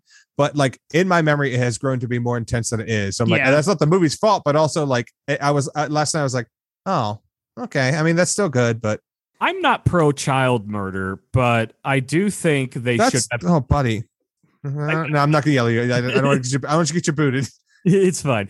I, I, I think I think and I understand that it's probably not like a, a point of the plot, but I, I feel like we do need to have a moment where Tom Cruise actually does lose something in this movie. And I feel like Rachel is the the the perfect scapegoat to be not deservedly, but to be killed in this movie. Like she gets uh, abducted by these aliens. At this point, I'm like, it would. I think it would be a, a good emotional point to have him lose a child in this and actually feel mm-hmm. something. Well, Be, okay, so Robbie, right? Like we've already had the Sophie's choice, right? Or he has to Yeah. choose Rachel and trust that Robbie will be okay. Yeah. Honestly, like I also have not read the H.G. Wells s- story, but I feel like H.G. Wells would have committed and like Robbie would be dead. Yeah. I mean, as for for what I because I like I said, I've skimmed the original book years ago. Like the original book is just kind of it's a guy who's just kind of going around and there's aliens and he's like, oh shit, an alien, and he goes and he goes to another place. He's like, oh fuck aliens, and then It's just like an eyewitness account. Yeah. kind of. I think the uh the reveal of him walking into Oz is pretty incredible in this. Like the the way he opens that front door and it's just the, all the red juxtaposed against like the dark backgrounds and it just feels like you have turned this world that we know into a foreign land. it's the aliens turning it into their own their home planet. They're terraforming Earth. Yeah. And it's, it, but it is like, it's just like a really cool, like, it, to me, it's just a really oh, cool. Oh yeah, it's it's a, it again a great reveal just of like and the balance of red versus like the grays and the blues that are, that are really like dominating the screen at this point. I, it's just, And especially it's because we've seen so little of outside for 20 minutes at that point. Like we've gotten little glimpses looking out the window. It's in this movie. But yeah, and so then when he finally steps outside again, you're like, you're you're kind of like, how long have we been down there? Like Yeah. what you know, Jesus. I had one moment last night where I didn't laugh, and I'm annoyed at myself today that I didn't I didn't laugh at this because it deserves a laugh. When when Tom Cruise discovers the hand grenades and takes them out, and he throws one of the hand grenades after pulling the pin, and we see like a distant shot of the grenade like flying up and then hitting the barrier of the of the the monster itself, and it explodes. The monster does like a quick look back at him, like the fuck are you doing? Like who this? Like like like or like that annoying thing when you get like a mosquito that lands on you and you can feel it before you see it. Like I'm like that that's actually a genuinely funny moment. Like I I, I wish I would have laughed at that and I'm annoyed that I didn't. So I'm living my life now and I'm gonna go good on them. Are we up to where he sees her Yep. through the windshield? Yeah, because Like, my next my, perfect, my next like, note is he got eaten by an asshole. So Huh. yeah. Well, the title card of when they're both in the bucket is uh, Rachel dissociates. And I was like, oh boy, like she is so fucked up after Boy, this. howdy. She does a good job at disassociating too. mhm. She needs to. Cause like, yeah, like uh people are getting pulled up and eaten. It's gross. And somehow Tom Cruise, uh, everybody knows he's got the protagonist card. Because he when I know, they he grabs the grenades. he but- grabs the grenades and then the army guy like sees that he has the grenades it's like oh shit like but also like they they were also like grabbing the the last guy who got pulled up like people were grabbing for him as well Yeah. because I like the scene as kind of a contrast to the stealing the car, where that scene was like, you know, people at their lowest, you know, just everybody turning on each other to save themselves. This is everybody like pulling together just to save to save a stranger. It's like we we pull him out. What what's gonna happen next? I don't know. But like they were gonna save this guy because it's the right thing to do. It is also though a thing where I was like, I wonder if this is in the script before Tom Cruise signed on, and he was like, I need to kill one. Oh no, no, I'll no. They, an- the- I mean, there is a, uh, a reference. There was an inter in the the shooting script that came with the Best Buy pre-order that I got Mhm. when this movie came out on DVD. There's an interview with David Koepp in the script, and he and like he talks about how like you know he wanted this to be to have that that very much eyewitness like account thing where it's like he not wanting him to be like directly involved in the in the destruction of the aliens. And the interview is like he does still get to destroy him. And it's like, well, yeah, that's just you. You got to give some. You got to give us something. And like honestly, both that and the military shooting one down in the next sequence, I was like, I was like, I, I, like it's kind of like okay, we have the confidence to do the original ending of the story, but also we need some cool flashbang explosion stuff. But also, like much like the original ending of the story, this movie just abruptly ends. Like it, it's not like there's, and again, because there's not like anything to really resolve. The aliens are starting to get sick, and then they start to die off. Like that's like I don't really know how else you build it up any bigger than that. But Yeah. like, yeah, e- even as like they are, are they're walking to another, like they're walking into Boston or whatever, they're seeing the the Twizzlers that come out of the aliens are starting to turn into like charcoal dust and much like what they were doing to humankind, they're also turning to dust from dust to dust. Huh. I just put those two together. Hmm.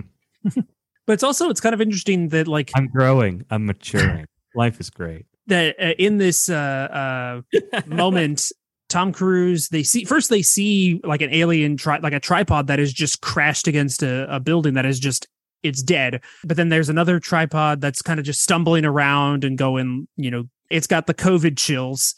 Uh, well, especially when one of them actually literally vomits.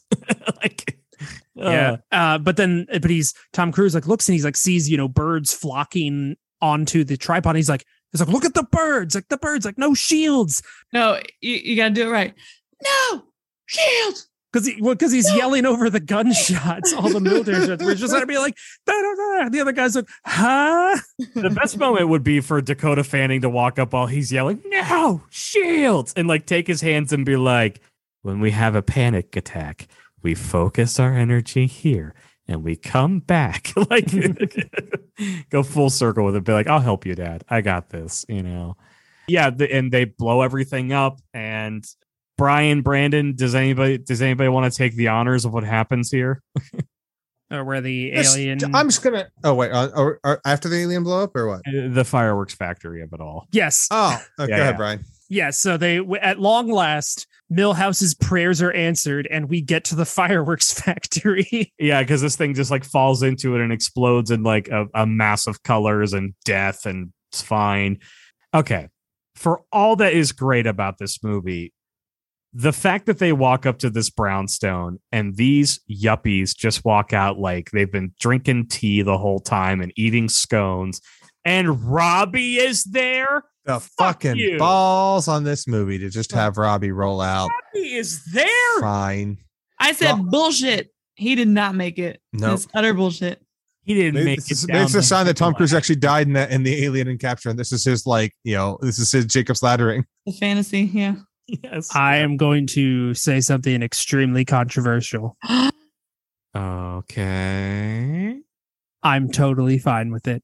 Ooh. I Mm. mean, I have come ar- I've come around on it because I was thinking about it this morning because it, it ties into the you're seeing this pretty much all from Tom Cruise's perspective that you don't so you don't see so so he does we don't see how Robbie survives because Tom Cruise doesn't yeah. and just thinking in terms of like I think having Robbie die like you need it's like Robbie needs to live in order for Tom Cruise's character arc to I think to really land because I feel I feel like there's a there's a certain defeat that would come of just show I mean of showing up to showing up to the the house one kid short I feel like it was a studio note. I feel like somebody at the studio said, "Oh, by the way, we need to resolve them actually getting so, to the so- house." some Um, that somebody was probably Steven Spielberg Yeah, I mean, I don't know. I think it's better unsolved because Yeah. also him not being there doesn't mean he's dead. it's a thing where it's like it's a solution you need. Like I think you need to have like Robbie needs to have survived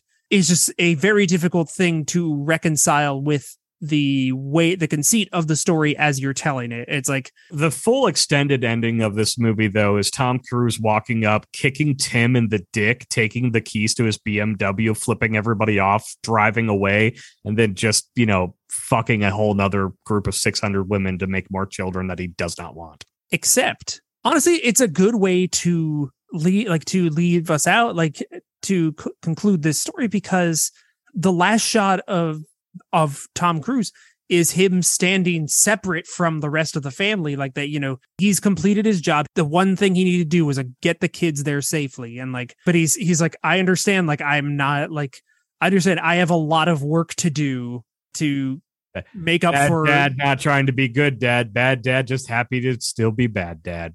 Well, he's like he's like I like I know I'm not a good dad yet. Like I can get there. It's like, but I'm, you know, the the happy reunion is happening over there, and I'm like, and he's not really part of it.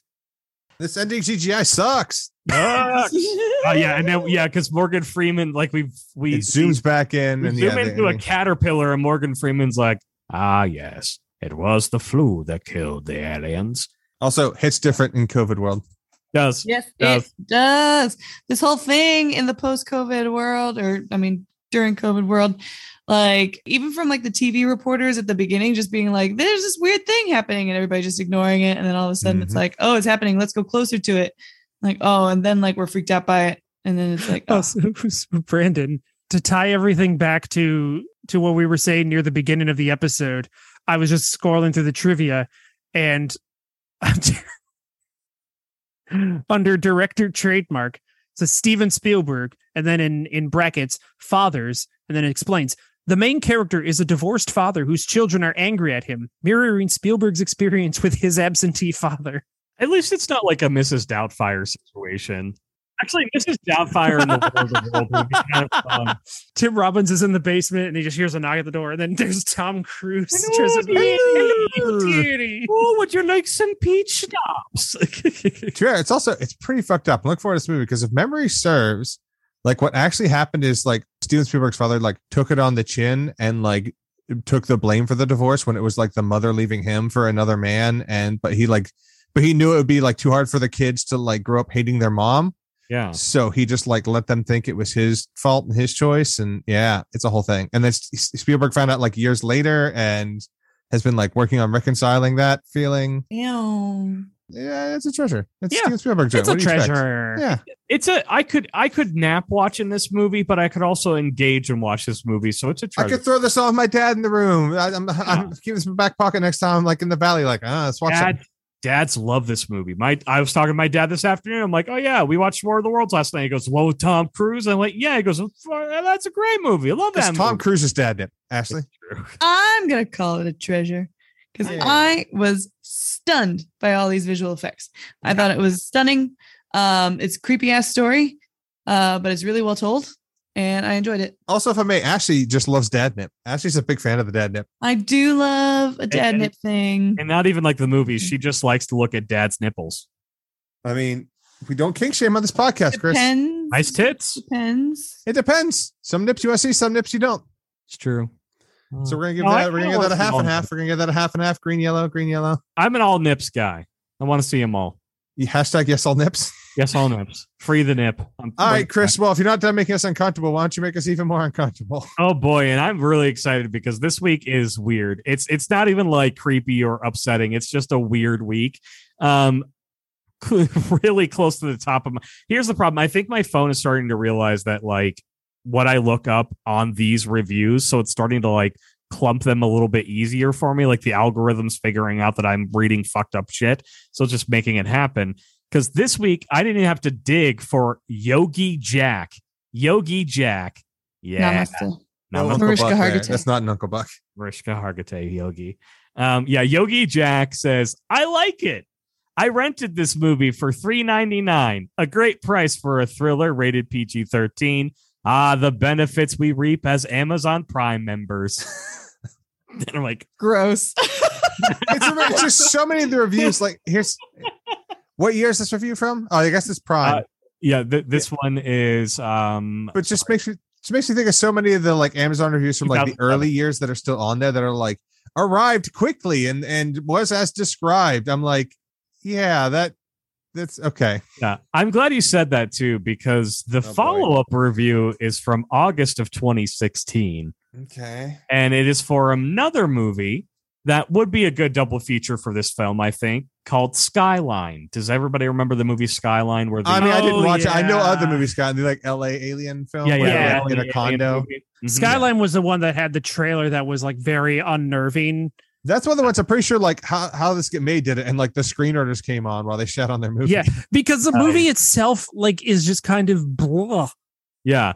Well, here's here's the thing, and, and the reason why I know it's August 2016 without really even having to look at it because the title of the review is August 2016.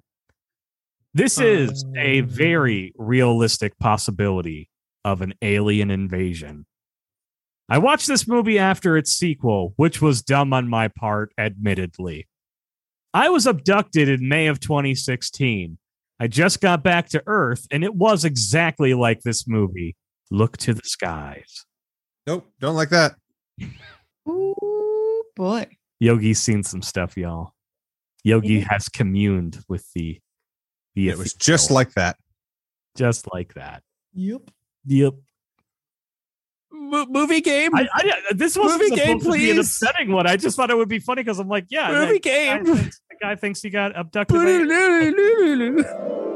The true horror fan of the Amber Seals. Will Chris be the one to scare Ashley for real? Z- I Uh, thought about it. Fuck you. Go I love it. No, I love it. I think Movie game.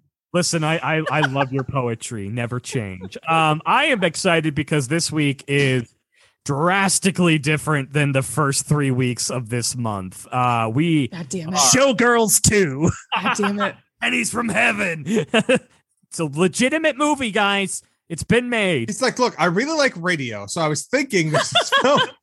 Called If you- Radio. if you love radio, This movie is from the grand year of 1999. It is rated R.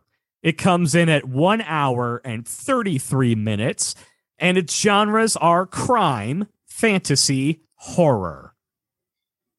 crime, fantasy horror, huh? Yes, Is this Mm. Devil's Advocate? It is not Devil's Advocate. Is it demons? Uh, that that that's a really really tough question uh, because uh, the the entities are definitely evil, but I don't know if they would be considered demons or just malevolent spirits. Okay. Got you. Okay, okay, okay. Uh, DVD two pack. Uh, thirteen ghosts. Okay, is this based on something? Uh, yes, it is. It is a remake of an original property. Is the original considered a classic? Hell yeah, it is. Is this House Three, the third story? no, but it is about a house. Is it The Haunting? It's not the haunting. Fuck, what's the other one?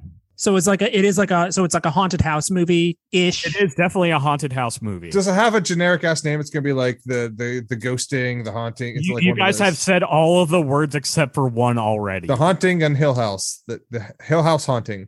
Mm, You're so close. Is it one of? The, is it something like that? It is. It The is house on house- haunted. House on the House on haunted. Haunted Hill. Yep, it is the I house. saw this one. Hill, I s- starring Geoffrey Rush. yeah. Chris Kattan is in it.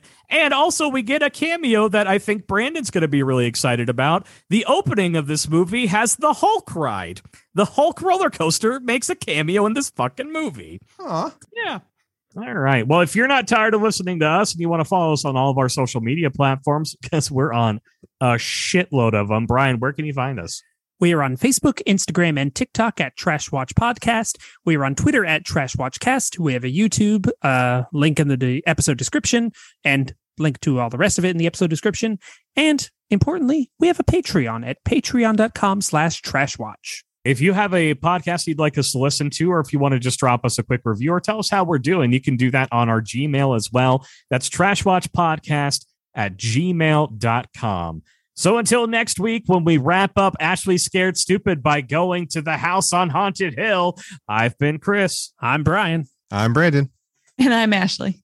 and you're not scared stupid yet, are you? Not yet. God damn it. We're failing. We're failing at this. Four seasons. We've got to get this figured out. It's all, to be fair, it's only the second Ashley Scared Stupid. Oh, that's true. That's true. So we got, we got, oh, yeah, we, we actually, we're making good ground then. Next year, The Fly 2. Oh no! Where's the stop record button? Where's the stop record button?